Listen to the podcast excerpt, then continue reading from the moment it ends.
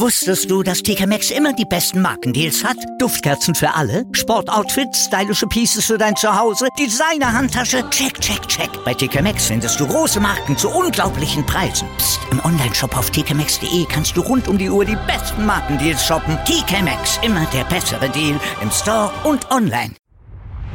Aufpassen, Pascale, aufpassen, nicht auf die Schulter gehen, in die Brücke, ja, Erhältnis. Das darf doch nicht wahr sein. Ringercast, der wöchentliche Podcast mit Malte Asmus in Zusammenarbeit mit dem Deutschen Ringerbund auf mein Sport Podcast punkt d e. In Nur-Sultan in Kasachstan läuft aktuell die Ringer-Weltmeisterschaft und wir von mein Sport Podcast punkt d e im Ringercast blicken natürlich ganz genau drauf, haben euch ja schon zwei deutsche Medaillen vermelden können von Frank Stäbler und Dennis Kuttler, jeweils Bronze. Vorgestern haben wir mit Janis Samanduridis, dem Sportdirektor der Deutschen Ringer, gesprochen, waren verbunden in Nur-Sultan mit ihm und das nehmen wir heute auch nochmal wieder auf. Wir blicken gleich mit ihm zurück auf den gestrigen Tag mit dem fünften Platz von Eduard Popp. Und heute gab es ja dann auch noch gute Nachrichten von den Frauen, allerdings auch leider ein paar schlechte Nachrichten. Die arbeiten wir alle jetzt nochmal wieder auf bei unserer Schalte nach Nur-Sultan. Hallo Janis Samanduridis. Hallo nach Deutschland. Ja, ein kleines weiteres Fazit können wir ziehen. Zwischenfazit, die griechisch-römisch-Kämpfe mit deutscher Beteiligung und generell die griechisch-römisch-Kämpfe sind ja bereits beendet worden. Janis, wir hatten ja nach den beiden Bronzemedaillen für Dennis Kuttler und Frank Stäbler schon mal so ein kleines Fazit gezogen. Wir müssen ja noch nachreichen, dass Eduard Popp auch noch die Chance hatte, um eine Medaille mitzuringen. Es hat für ihn nicht für Edelmetall gereicht, aber immerhin zur Olympia-Qualifikation und damit hat der Deutsche Ringerbund in der griechisch-römisch-Konkurrenz drei Olympiaplätze eingefahren. Und das ist, wenn man es international mal vergleicht, schon wirklich bemerkenswert. Ja, auf jeden Fall. Also ich meine, drei Olympiastartplätze, drei Lizenzen jetzt äh, für die Olympischen Spiele. Äh, im ersten, also im ersten Anlauf über die Direktqualifikation dieser Weltmeisterschaften, das ist, das ist echt beeindruckend. Und ich hatte es ja auch ähm, schon beim ersten Mal gesagt, also gemessen an den Rahmenbedingungen, die wir haben, gerade im Vergleich zur internationalen Konkurrenz. Äh, also viel zielgerichteter und individueller kann man wirklich solche Weltmeisterschaften nicht mehr vorbereiten. Und das sind nun mal Weltmeisterschaften, die unter einem ganz besonderen Stern stehen, die einfach ihre eigenen Gesetze haben. Und dort drei Qualifikationen einzufahren für die Olympischen Spiele, da sind wir vergleichbar mit absolut führenden Ringernationen. Äh, selbst so eine Ringernation wie Russland haben nur drei äh, Qualifikationen einfahren können. Die haben zwar ein paar mehr Leute im Finale gehabt, aber gut, dafür ist eben auch eine Ringernation. Aber viele, auch jetzt Ungarn zum Beispiel, haben sich äh, hinter uns platziert, was die Qualifikationsplätze betrifft. Äh, und also insofern also eine Riesenleistung. Ich hatte es schon mal angesprochen gehabt. Und äh, man darf nicht bedenken oder darf ja nicht vergessen, dass gerade auch bei dieser Weltmeisterschaft zum Beispiel auch Weltmeister wie Vlasov aus Russland oder Tschunajew aus Aserbaidschan auf der Strecke geblieben sind. Und daran sieht man schon einmal mehr, welche, äh, welche B- Besonderheit diese Weltmeisterschaften hier aufweisen, dass sie also hier wirklich äh, anders sind als, ja, die vorangegangenen Weltmeisterschaften. Dann gucken wir noch mal ein bisschen genauer auf unseren Schwergewichtler Eduard Popp. Der hatte die Möglichkeit, nach Frank Stäbler und Dennis Kuttler die dritte deutsche Medaille zu holen. Es hat im Kampf um Platz drei am Ende nicht ganz geklappt. Jakobika, Jaja, der Georgier, der war zu stark. fünf zu null am Ende gegen Eduard Popp gewonnen. Eduard Popp, das hat zum Beispiel die Stimme Heilbronn geschrieben, irgendwie sowas wie der ewige Fünfte. Ist das nicht ein bisschen hart, dieses Urteil? Wie würdest du es einschätzen? Naja gut, Leistungssport ist nun manchmal hart und die Realitäten manchmal eben auch. Da kommen wir auch später nochmal drauf zurück. Fakt ist, dass er jetzt äh, ja zum wiederholten Male Fünfter geworden ist. Aber was für uns entscheidend ist, dass er eine weitere Leistungsentwicklung vollzogen hat und der fünfte Platz dieses Mal eben nicht mit dem fünften Platz vom letzten Mal zu vergleichen ist. Er hat zwar einen ähnlichen Fehler gemacht, wie er dann mit dem Kopf zu weit unten war und dadurch unglücklicherweise dort dann auch die Wertung abgegangen, äh, abgegeben hat, aber er hat auch im letzten Jahr auch mal wieder kontinuierlicher durchtrainieren können nach einer langen Verletzungspause und hat hier wirklich nochmal einen Schritt nach vorn gemacht. Und das hat man auch in diesem Wettkampf gesehen. Und insofern äh, spiegelt das Ergebnis nicht wirklich die Leistungssituation vom, ähm, also die, diese, das Ergebnis des fünften Platzes im Vergleich zu den letzten fünften Plätzen, nicht wirklich die Leistungssituation und die Leistungssteigerung von Eduard Popp wieder. Also der hat wirklich einen Schritt nach vorn gemacht und das äh, stimmt natürlich zuversichtlich in Bezug auf die Olympischen Spiele. Denn da ist noch Luft nach oben und ein Jahr bis zu den Olympischen Spielen ist es ja noch, da kann man ja noch eine ganze Menge dann auch noch verändern und vielleicht auch verbessern. Aber wie enttäuscht war er hinten raus? Wir hatten es neulich schon mal, es sind alle Sportler, die wollen natürlich den maximalen Erfolg haben. Wie lange braucht man denn, um so einen dann auch wieder aufzurichten und dann eben auch an diese positiven Aspekte zu erinnern, die du ja eben schon geäußert hast? Naja gut, ich sag mal, gerade in, im, im Rahmen eines solches Wett, äh, solchen Wettkampfes ist es einfach sinnvoll, wirklich die positiven Dinge emotional herauszukehren und wirklich auch zu verdeutlichen und dann im Nachgang ganz sachlich zu analysieren, was noch zu tun ist, wo die Trainingsschwerpunkte gesetzt werden müssten. Zum Teil haben das die Trainer hier auch schon vor Ort gemacht, dort wo Athleten dort auch in der Lage sind, das gleich äh, aufzunehmen. Also muss es bisher immer sehr individuell. Der eine braucht ein bisschen länger, um das zu, ver- äh, zu verarbeiten. Der andere ist dann vielleicht auch mit der Qualifikation und mit dem Ergebnis gar nicht so unzufrieden, vor allen Dingen auch mit der Leistungsentwicklung, die dahinter steht. Und da kann man dann meistens schon auch im, na, nach einem kurzen Moment äh, im Anschluss eines solchen Wettkampfes schon die ersten Trainingsschwerpunkte festsetzen. Fakt ist aber, dass wir jetzt also unmittelbar nach den Weltmeisterschaften nochmal einen Arbeitskreis haben im Rahmen der Trainerkollegen, wo wir dann also wirklich auch die Strategie in Richtung äh, Olympia-Qualifikation, also für die Qualifikationsturniere im nächsten Jahr und natürlich für die, die sich schon qualifiziert haben, dann auch die Trainingsschwerpunkte und Maßnahmen für die Olympischen Spiele in Richtung, also oder in Richtung Olympische Spiele festsetzen oder besprechen und äh, uns da austauschen. Und die Olympia-Quali, die hat auch geschafft, Aline Rotter-Focken. Die hat ja auch noch die Möglichkeit, dann mehr zu holen. Aber erstmal, Olympiaticket ist auf jeden Fall schon mal gelöst. Das Olympiaticket ist da. Insofern das vierte Ticket für den Deutschen Ringerbund, also ein, eine Riesensache. Das ist, wir sind alle happy bis zum gegenwärtigen Zeitpunkt, aber wir sind äh, natürlich noch nicht durch. Also es sollen noch weitere, ähm, ja, es folgen ja noch Wettkämpfe, es folgen dann auch noch die Freistiler und da erhoffen wir uns natürlich auch noch das ein oder andere äh, Top-Resultat und natürlich, ähm, ja, hoffen wir natürlich auch noch, noch auf weitere Qualifikationen. Wir wissen, wie schwer das wird.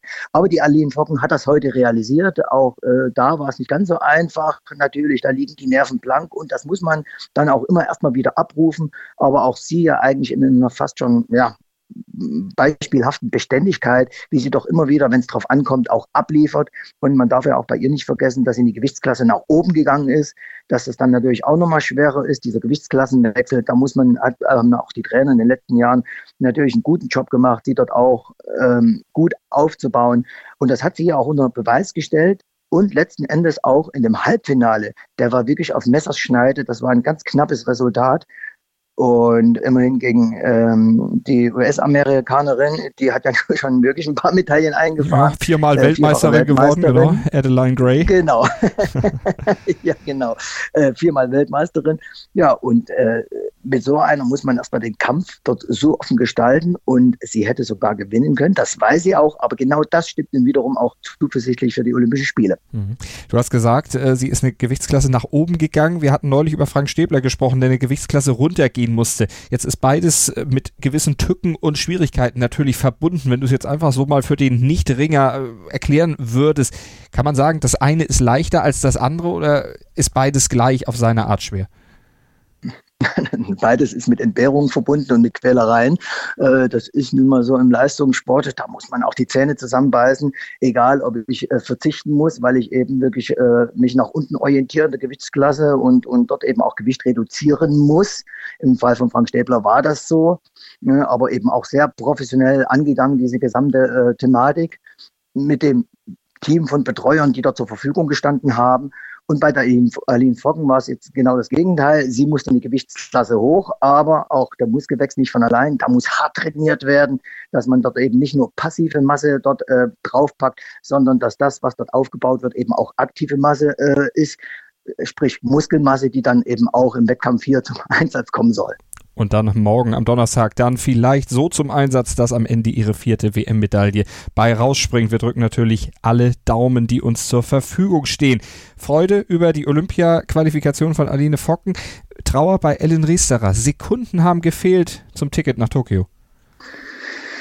Ja, ja, ja, ja. Eine mit Sicherheit sehr, sehr bittere Erfahrung, die diese sehr junge Athletin hier äh, mit nach Hause nehmen muss, leider. Äh, da sind viele Tränen geflossen, das kann jeder nachvollziehen. Da brauchen wir in dem Moment dann auch mal gar nicht so viel darüber äh, reden. Da lässt man die Sportlerin erstmal ja, für sich und versucht dann auch aufbauende und tröstende Worte zu finden.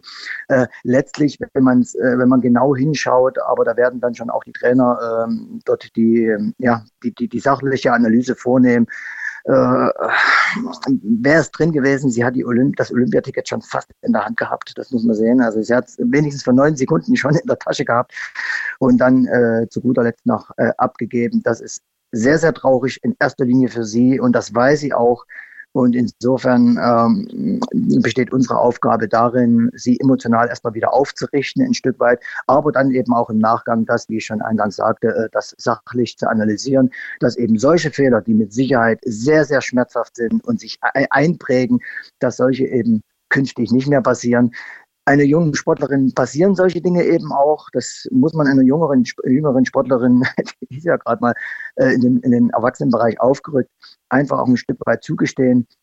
Und wie schon gesagt, sie ist über diese Niederlage am, oder über diese verfehlte Chance am meisten traurig. Aber es gibt ja noch eine Chance. Und das muss man einfach auch im Blick behalten, auch wenn hier eine Chance vertan wurde. Es gibt noch zwei weitere Chancen und vielleicht kann sie ja die eine oder andere nutzen. Drücken wir natürlich auch die Daumen, werden wir auch hier im Ringercast auf mein Sport Podcast Punkt de natürlich weiter verfolgen. Und wenn wir dann noch weiter die Damen verfolgen, dann müssen wir auch über Elena Brugger sprechen in der Gewichtsklasse bis siebenundfünfzig Kilogramm. Für sie sprang am Ende kein Olympiaticket raus.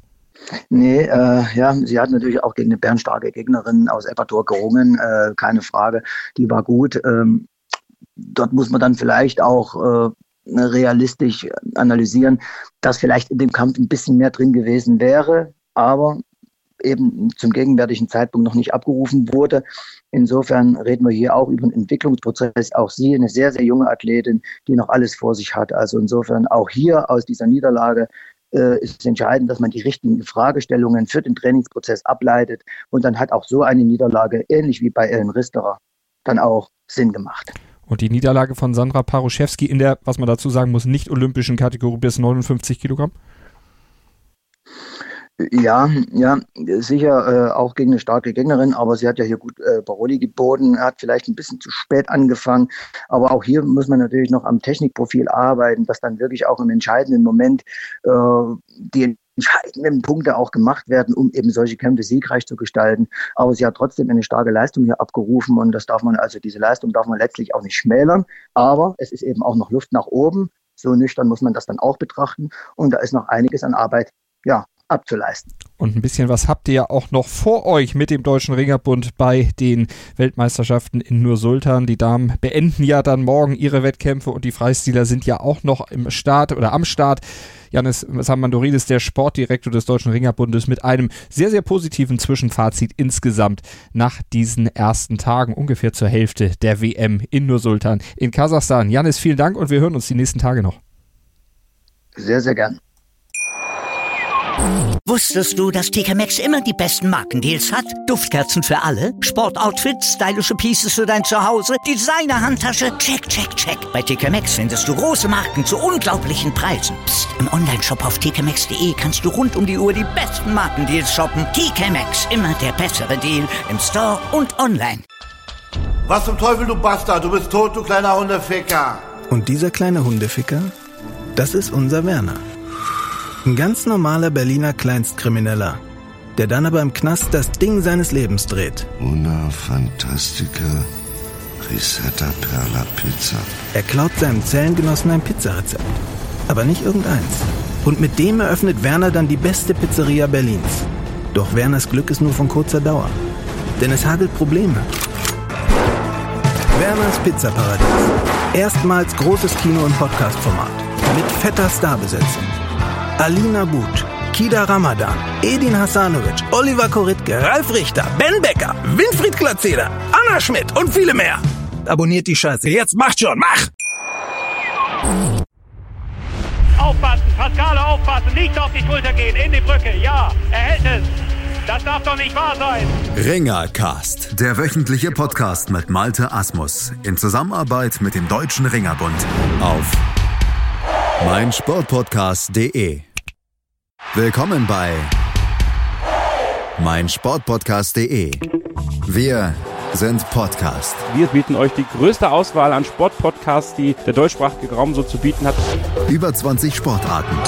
Mehr als fünfundvierzig Podcast-Serien, über neuntausend veröffentlichte Podcasts und über fünf Millionen Podcast-Downloads allein im Jahr zweitausendachtzehn. Wir sind Podcast. Wir sind MeinSportPodcast.de.